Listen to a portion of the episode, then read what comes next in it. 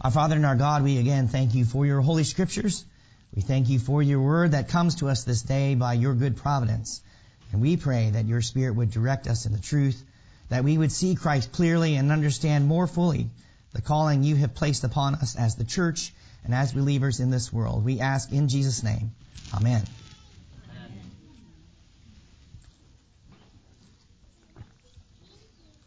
As the text in Genesis 41 was just read, how did you imagine Pharaoh's dreams? What pictures did you have in your mind? Maybe you thought of an illustrated version of the story that you've seen at some point, or perhaps an almost comical version of the story played in your head, as the idea of skinny cows swallowing fat cows can almost seem humorous. Well, I suspect our conception of Pharaoh's dreams are much too tame. When you picture the details, do you see it as a cartoon in your mind or in a more realistic fashion? Pharaoh didn't see the dreams in cartoon fashion, and neither should we. In fact, when we take the time to stop and think about the de- stop and think about it, the details can be downright disturbing. You know, the, these dreams aren't G-rated; they're PG-13 at least.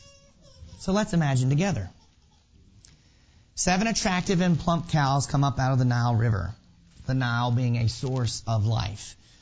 And these cows just emerged from the water. A little bit odd, perhaps, but hardly disturbing. And they eat the reed grass by the river. A rather pleasant and pastoral scene. But then, seven other cows come up out of the Nile, evil and thin. They're gruesome. You can see their skin stretched thinly over their bones. Every rib is visible, vertebrae protruding along their backs, faces sunken. They're loathsome to see, and they walk up to the seven fat cows and stand next to them. And then, in a moment, completely unexpected, your eyes are met with a grisly scene. The seven evil cows turn in, turn carnivorous and devour the seven fat cows. Maybe you imagine them being swallowed in a single gulp. Or maybe we're to imagine the evil cows as having fangs that tear the fat cows into pieces, ripping their flesh and devouring them like wild animals, causing a bloody mess all over the ground at the river's edge. Pharaoh isn't simply having a dream.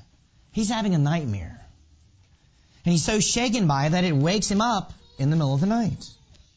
And you can just picture him jolting upright in his bed in a cold sweat, a gasp of air escaping his lips as he cries out in terror at what he'd just seen.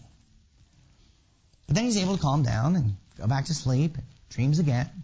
This time of seven years of grain, plump and good, hardly a threatening scene. How scary can ears of grain be? But then seven years thin and blighted by the desert wind also appear and they undergo a transformation, forming mouths which they use to completely devour the seven good grains. Another seemingly innocuous scene becomes a horror story, a nightmare. It's no wonder Pharaoh was troubled in the morning by these dreams, as were the cupbearer and baker after their dreams in chapter 40. What he saw was frightening, and he knew these weren't ordinary dreams or nightmares. So Pharaoh did what any king would do. He called in the magicians, the priests, those of the religious order who were supposed to be able to interpret dreams. He also called in the wise men, the royal counselors, who could advise him once the interpretation of the dream was established. And then verse 8 literally reads, And he told them the dream, singular, but there was no one who could interpret them, plural, to Pharaoh. Now the disparity between the singular and the plural there may indicate that Pharaoh believed these two dreams were really one dream, whereas his advisors were treating them as two completely separate dreams. Pharaoh's instincts are better, even as Joseph goes on to reveal. But isn't it also of further interest that back in chapter 37, Joseph's brother and father seemed readily able to interpret Joseph's dreams, where here we find the Egyptians cannot interpret Pharaoh's. Jacob and his family are the priestly people, the people of the covenant, of the Word of God, the revelation of God, the people who have God's promises and true wisdom. And as Joseph was clearly portrayed as the interpreter in chapter 40, so he proves himself as such to Pharaoh here in chapter 41. And not only as an interpreter, a priest, but also as a wise man, a kingly counselor. And as we consider Joseph and what he experienced, surely we see Jesus and his experience. And then we'll find principles from their experiences for our own calling in the life of faith. Well, we've essentially covered the first eight verses already, but I do want to draw your attention to the chronological note given to us in verse 1. After two whole years. This connects back to chapter 40. What happened two years before? Pharaoh's birthday, when he threw a feast for his servants. We're to rightly conclude that God visits Pharaoh with these nightmares right around, if not exactly, at the time of his birthday. Even more, the details recounted by the chief cupbearer in verses 9 to 13 recapitulate the events of chapter 40, picking up on significant languages, uh, significant language and themes. Joseph is referred to as a Hebrew, a servant in the house of the captain of the guard, and as an able interpreter of dreams. And if two whole years have passed, then, then that means this is a third year the number three being connected with judgments, even as we noted in relation to the three days in the previous chapter. Finally, the chief cupbearer remembers Joseph. And how surprising and sudden all of this would have been to Joseph. You know, one, one moment going about his regular daily duties in the prison, and then within a short span of time standing before the greatest king in the known world. Even as Solomon describes in Proverbs 22. Do you see a man skillful in his work? He will stand before kings. He will not stand before obscure men. And what is pictured in verse 14? Joseph's resurrection. He's brought out of the pit. It's the same word that Joseph uses in regard to his circumstances in chapter 40 and verse 15. It's the same term used back in chapter 37 to describe the pit, the cistern in which Joseph was put by his brothers before being sold to the Ishmaelites. Going down into a pit, into a prison, is symbolic of death. Joseph has suffered a number of deaths, but now he's being raised up. He's being given a new life. Before he could appear to Pharaoh, uh, before Pharaoh, Joseph had to shave. The Egyptians were known as uh, clean-shaven people, apparently uh, a unique custom in the ancient world. The men even shaved the hair on their heads. Also, Joseph receives a change of clothes. He doesn't appear before the king of Egypt in his servant's rags, but is given new garments. Certainly, with all the emphasis upon Joseph's clothing and the association between garments and office, we, be, we can begin to see Joseph's position, his status, changing. So Joseph is presented before Pharaoh, and Pharaoh tells him what he's heard regarding his ability to interpret dreams. And Joseph is quick to reply in verse 16 that there's nothing in and of himself that gives him this ability, but that God will give Pharaoh an answer to peace, an answer to shalom. The name God is used some eight times in this chapter. What's Joseph doing here? He's evangelizing. He's proclaiming the gospel. He's testifying as to who is the true interpreter of dreams, the true source of dreams, the true God. We do well to understand that there's a real sense in which a, a religious confrontation is taking place here.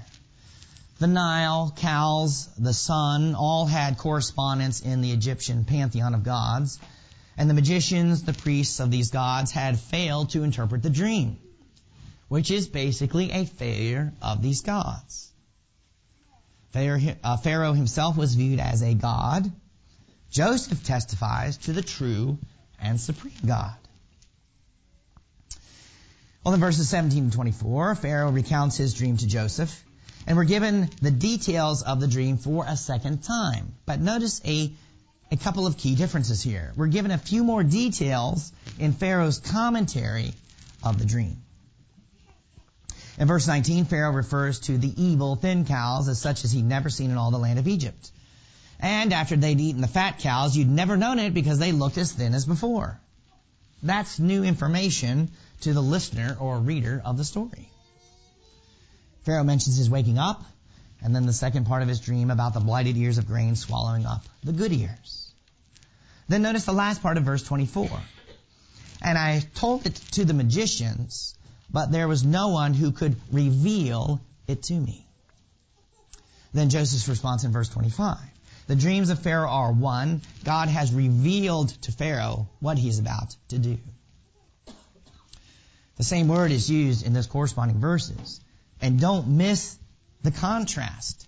None of the priests of the Egyptian gods could reveal the dream, which means none of the Egyptian gods themselves revealed the dream. Instead, God is the one revealing things to Pharaoh. Again, be sure to note what Joseph is saying about the Egyptian gods. The Nile River is not in control. The sun is not in control. Pharaoh himself is not in control. No, God is clearly in control. He's operating things. He's the one who will cause the regular order of the Egyptian agricultural system to be disrupted in seven years.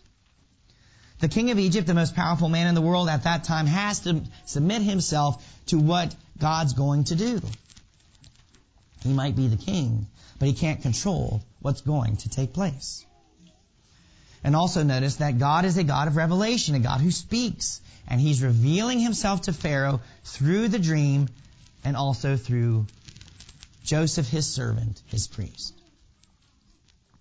Well, in verses 25 to 32, Joseph serves and fulfills the role of a priest, a magician, giving the interpretation to Pharaoh's dream. The word seven is used ten times in these verses, and Joseph states that the two dreams are really one. They're, they're two dreams dealing with the same event, and Joseph states this twice. So how does Joseph interpret the dream? The seven good cows and good ears are seven years. And the seven evil cows and seven empty ears are seven years of famine.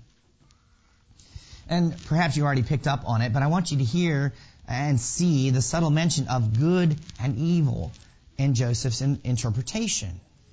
Discerning good and evil has to do with kings and wisdom. And Joseph is being portrayed as the one who is capable of doing that. Then note Joseph's statement in verse 28, which more literally reads, it is the word which I spoke to Pharaoh. What God is doing, he has caused Pharaoh to see. God is speaking to Pharaoh through Joseph. He's causing him to see, enabling him to make judgments about what he's doing in the world. This is a big deal. Verses 29 to 31, Joseph gives the details of the interpretation of the dream. Seven years of plenty followed by seven years of famine. But the famine will be so severe that the seven years of plenty will be completely forgotten. And if you look closely, the dream itself contains the advice the counsel Pharaoh needs. How do the seven thin cows survive? Only by swallowing the fat cows. Also notice the repetition of land that emerges here and throughout really the rest of the chapter. It appears more than 20 times. And in verse 32, Joseph declares that the doubling means that it's a thing fixed by God and that God will shortly bring it about. So Joseph has fulfilled the office of priest. He's interpreted the dream. He's made clear God's revelation to Pharaoh, explaining it to him. And then in verses 33 to 36, we see Joseph fulfill the role of a wise man, of a royal advisor, setting forth a plan in light of the interpretation given to him. And notice that God's revelation proved to be a call to action, that Joseph is moved to action, not passivity or resignation. Joseph acts as a wise man and suggests a wise man be found to implement the plan he's going to propose. Now perhaps Joseph had himself in mind when he laid out this plan. Could be. He's certainly the most qualified, particularly because of his calling among God's people and also based on his experience in service to his father. Pharaoh needs better priests and wise men, and Joseph fits the bill in both cases. Pharaoh also needs better gods, and we'll see how that plays out momentarily. So Joseph lays out a plan, and what's being conveyed uh, in verse 34 is somewhat debated. There are two basic options. Either a fifth, 20%, of the produce is gathered during the seven plentiful years, or the land is divided into five regions and placed under martial law, organized in military fashion, so to speak. I'm inclined to think that the second option is more likely, because of what is then said in verse 35 about gathering all the food of the good years and storing up the grain under the hand of Pharaoh for food in the cities. In other words, free trade will cease or at least be subordinate to the state of emergency declared for the sake of the entire nation. An unpopular decision among the libertarian and republican Egyptians of that day, but necessary nonetheless. The gathering and reserving of the food may also indicate that international trade ceased for these seven years, and all of this so that the land might not perish during the famine. So how does Pharaoh respond to God's word to him through Joseph? Does he have a hard heart? No, he doesn't. Pharaoh has a soft heart, a heart that readily receives the word that has come to him. In fact, I would contend that what is set before us in verses 37 to 40 is the conversion of Pharaoh and really the nation of Egypt along with him. What's the evidence? Well, first, the word that comes to him is good. He's open to God's word. He doesn't reject it. Second, Pharaoh recognizes that it was God who was speaking to him through Joseph and that he, Joseph, has the Spirit of God. Third, he confesses that God has shown Joseph these things. He recognizes God as the source for Joseph's ability to interpret the dreams, which parallels Joseph's own confession back in verse 16. Fourth, Pharaoh exalts Joseph precisely because of his faith and puts him in a position of authority over his house and all his people. And surely you recognize how this echoes Joseph's experience in Potiphar's house and then the prison house. And there, there are probably more reasons we can cite in support of the point, but allow these to suffice for the time being. Also remember, the Canaanites descended from Egypt, so the Egyptians are Canaanites after a fashion. And what's God's way of dealing with Canaanites? He either destroys them or confronts and converts them. Here, the Canaanites, the Egyptians, are converted not so unlike Abimelech, the Philistine, in Genesis 26. Later things will be different, but here we see all of the nations of the earth being blessed in the seed of Abraham. Well, in verses 39 to 46, we behold the ascension of Joseph. Joseph's kingly wisdom is confessed. He's placed in position of rule and command over Pharaoh's house and all the people, second only to Pharaoh himself, and is set over all the land of Egypt what also marks out Joseph's ascension. Pharaoh gives him his signet ring from his hand and places it on Joseph's hand, a symbolic transfer of authority. And that whatever Joseph decrees will be as if Pharaoh decreed it. Joseph receives new garments befitting his office. The fine linen, perhaps priestly in symbolism, and the gold chain, perhaps being kingly. He even received Pharaoh's chariots. What's a chariot? It's a throne on wheels perhaps further indicative of his ascended position in the kingdom. The chariot that appears in Canto 29 of Dante's Purgatory is rendered as a triumph car. See, the people were to bow the knee when Joseph rode by, and again, Pharaoh declares Joseph's total rule in the land. And in verse 44, his control was so absolute that no one was to lift hand or foot without Joseph's consent. Not literally, of course, but you just get this overwhelming impression by the author that Joseph is in total control. In verse 45, Joseph is given a new name, an Egyptian name, the translation of which isn't certain but could mean God speaks, he lives, which, if accurate, is quite fitting. And then notice that Joseph is given in marriage Asenath, the daughter of Potiphera, priest of On. Now, what's the significance of this? Does it mean that Joseph has compromised his faith and married a pagan? The name Asenath means belonging to the goddess Neith. Potiphera means given by Ra or Re. Re was the sun god of Egypt. The city of On was later called Heliopolis by the Greeks, the city of the sun. Potiphera was a priest, a religious leader. Joseph has shown himself to be a true priest. Pharaoh giving him Asenath implies that Joseph is also in charge of Egypt's religion. And what is that? The worship of God, Elohim. See, I think we're to conclude that Potiphar and Asenath were God-fearers, that they were Christians, and so Joseph is not being unequally yoked with a Canaanite. He knows how vexing Esau's Canaanite marriages were. He also knows the sin and fall of the Sethites in Genesis 6. Righteous Joseph isn't going to make that mistake. And so he marries this daughter that's been converted. And we observe further proof of Pharaoh's conversion in his treatment of Joseph's family when they come from Canaan, but also in the fact that Jacob blesses Pharaoh in chapter 47. It's mentioned, it's mentioned two times. Jacob wouldn't bless a pagan king in an empty way. He's not wasting his words. Jacob's theology is too solid for that. Also in chapter 45 and verse 8, Joseph states that God made him a father to Pharaoh. How so? What's that mean? Well, Joseph is a father in the faith to the Egyptian king. And who is Joseph's father in the faith? Well, of course, Jacob.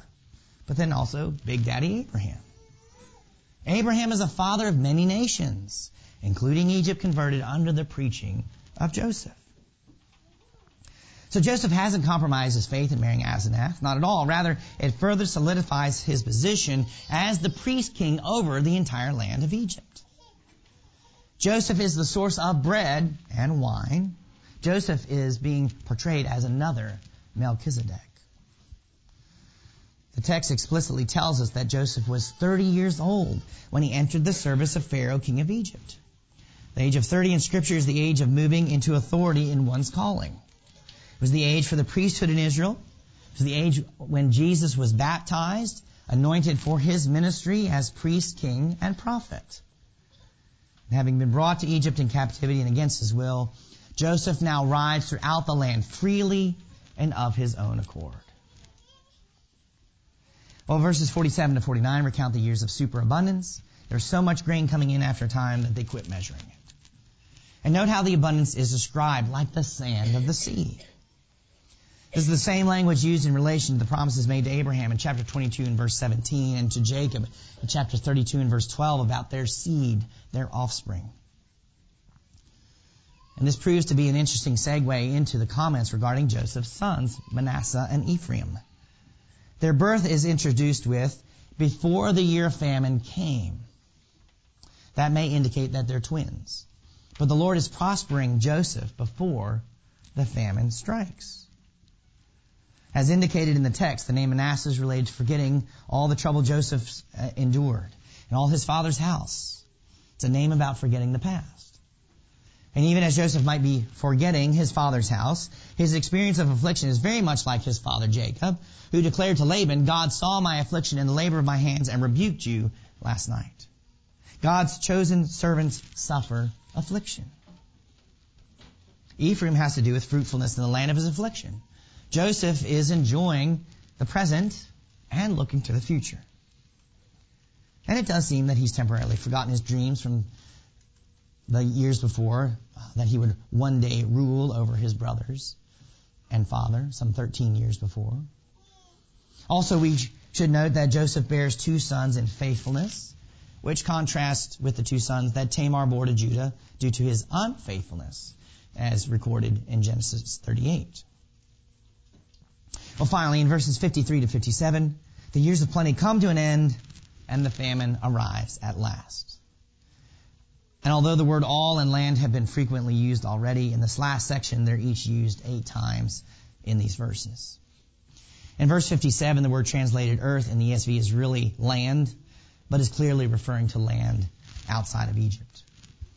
And what's the final impression that you're given here? Again, that, that Joseph is in charge that he has dominion over all the earth, that he's the source for bread, that he has the bread of life for all the nations. And I trust the connections to, to Jesus are fairly obvious, even as he declares himself to be the bread of life in John chapter 6. And surely we see in Joseph's resurrection and ascension Jesus' own resurrection and ascension. And Paul's words about Jesus in Philippians 2 are that much more vividly evident. But emptied himself by taking the form of a servant, being born in the likeness of men, and being found in human form, he humbled himself by becoming obedient to the point of death, even death on a cross. Therefore God has highly exalted him and bestowed on him the name that is above every name so that at the name of Jesus every knee should bow in heaven and on earth and under the earth, and every tongue confess that Jesus Christ is Lord to the glory of God the Father. This exaltation, the name, the bowing down, that's all reflected in what we've just read about Joseph. The exaltation of Joseph foreshadows the exaltation of Christ. But not only should we think of Philippians 2 when reading this text in Genesis, but also an account that we find in Luke chapter 4, verses 16 to 30. At the beginning of that text, we read, And Jesus came to Nazareth where he had been brought up. And as was his custom, he went to the synagogue on the Sabbath day, and he stood up to read. And the scroll of the prophet Isaiah was given to him. He unrolled the scroll and found the place where it was written, The Spirit of the Lord is upon me, because he has anointed me to proclaim good news to the poor. He has sent me to proclaim liberty to the captives and recovering of sight to the blind, to set at liberty those who are oppressed, to proclaim the year of the Lord's favor. And he rolled up the scroll and gave it back to the attendant and sat down. And the eyes of all in the synagogue were fixed on him. And he began to say to them, Today this scripture has been fulfilled in your hearing. What did Pharaoh declare of Joseph in our text today? Can we find a man like this in whom is the Spirit of God? Who are the poor, captive, and oppressed that Jesus is referring to? Well, originally the Jews, according to the text from Isaiah 61 that he read from. But could there also be an application to Gentiles who are poor in comparison to the Jews, who are given advantages, even as Paul refers to in Romans 2 and 3? Then what do we read in what do we read next in Luke 4? And all spoke well of him and marveled at the gracious words that were coming from his mouth. And they said, Is not this Joseph's son? Now, the most natural reading of that last question about Joseph's son is that it's a reference about Joseph the carpenter, Mary's husband. And that's certainly one meaning of the text. But could there be an intentional double entendre being employed so that you should think about Joseph the Joseph of the book of Genesis instead. See, what does Jesus go on to talk about in Luke 4? The ministry of Elijah to the widow at Zarephath, and the ministry of Elisha to Naaman the Syrian. Jesus tells about ministry to the Gentiles. What's the point? Joseph took the gospel to the Gentiles. Could Jesus, the son of Joseph, do any less? And Jesus' words make the Jews in the synagogue so angry that they try to kill him. Not so unlike Joseph's brothers, are they? His own brothers tried to kill him, but Joseph was accepted in the court of Pharaoh, the Gentile king. And not surprisingly, these allusions to Joseph in Egypt are found in Luke's gospel, the gospel to the Gentiles. And once again, all the way back in the book of Genesis, we get a glimpse of what will ultimately be, of the trajectory of the world, the baptizing and discipling of the nations. Joseph became the new chief baker, the new secretary of agriculture. And for all intents and purposes, he became the new cupbearer as well, the chief advisor to the king. In other words, Joseph brought new bread and new wine to Egypt. As one theologian states, in Joseph's service to the world, we see a picture of the ministry of the church. It is the divine calling of the church to speak the word of God to men and offer them better bread and wine. The church does not exist for her own sake, but for the sake of the world. God wants a Christian world, and we have his promises that one day, someday, he will bring it to pass. He continues. While he languished in prison, Joseph had no idea what was going on in Pharaoh's heart. He did not realize that God the Holy Spirit was at work making Pharaoh dissatisfied. He did not know that one night God would bring his word to Pharaoh and Pharaoh would need someone to interpret it. He did not know that one day his suffering would be rewarded and that he would stand before the king of the earth. This should encourage us. We pray for our rulers and those in authority over us, but we don't see them change. We have no way of knowing, however, what God may be doing. Our God is still the God of nightmares. In our secular humanist society, Christians are often in prison in various ways. Yet God's word is faithful, and the time will come when secular society will turn to God's people for help. May we be ready for the day we stand before kings. I trust that's encouraging and hopefully it gives us some further perspective on how we can faithfully view the current landscape in which we find ourselves. The need for biblical wisdom is all the more paramount, and we need to be ready to speak into people's lives with the truth of the gospel, with God's word, which is His way for life to be lived in this world that He's made. We've been given so much. We have the blessings of the covenant of being God's people, of having been given His word and the means of grace, and He readily supplies us for this calling, and His resources are never flagging. And we're renewed to this calling week after week. But through Joseph's example, notice the way we primarily go about this, being ready for such moments. It's by being faithful in what's right in front of us. In the calling of daily life as a spouse, parent, child, student, employee, employer, etc. And most fundamentally, as our calling as Christians, and in obedience to God's Word. See, if we aren't applying to our own hearts and lives and putting into practice the very principles that our collapsing society needs, then we, we're neither ready, we're neither ready nor do we have anything to say. Joseph's life has, bit, has evidenced obedience, faithfulness, integrity, humility, and a ready confession of who God is and what He's done and what He's able to do. That sounds like a pretty good paradigm for our own lives. For our faith to be lived out among one another and before a watching world. And we don't go grasping for authority before the proper time. We don't seek to seize things prematurely, but wait upon the Lord by giving ourselves to the daily faithfulness of life to which each and every one of us is called in our respective callings and spheres, pursuing skill in our work. Remember, Joseph ended up having to wait two years before the cupbearer remembered him. Was that hard? Certainly. Was it disappointing? Likely. But there's no indication that Joseph faltered in faithfully giving himself to what was right in front of him in the prison house. He likely had his bad days, as we all do. But through the resolve of faith, he continued on. And we're called to same in the circumstances in which we find ourselves. In testimony to, to the God who is ours and whom we serve. Let us pray. Our Father and our God, we again thank you for your word that has come to us this day. We thank you for the beautiful way in which the scriptures are written. And we do ask once again that you would be pleased to impress your word further upon our hearts and lives that we might bear fruit to your glory and for the building up of your church and kingdom in this world. Indeed, Father, may your Spirit help us to these ends.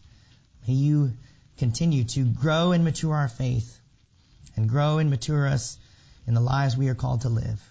We ask these things in Jesus' name. Amen.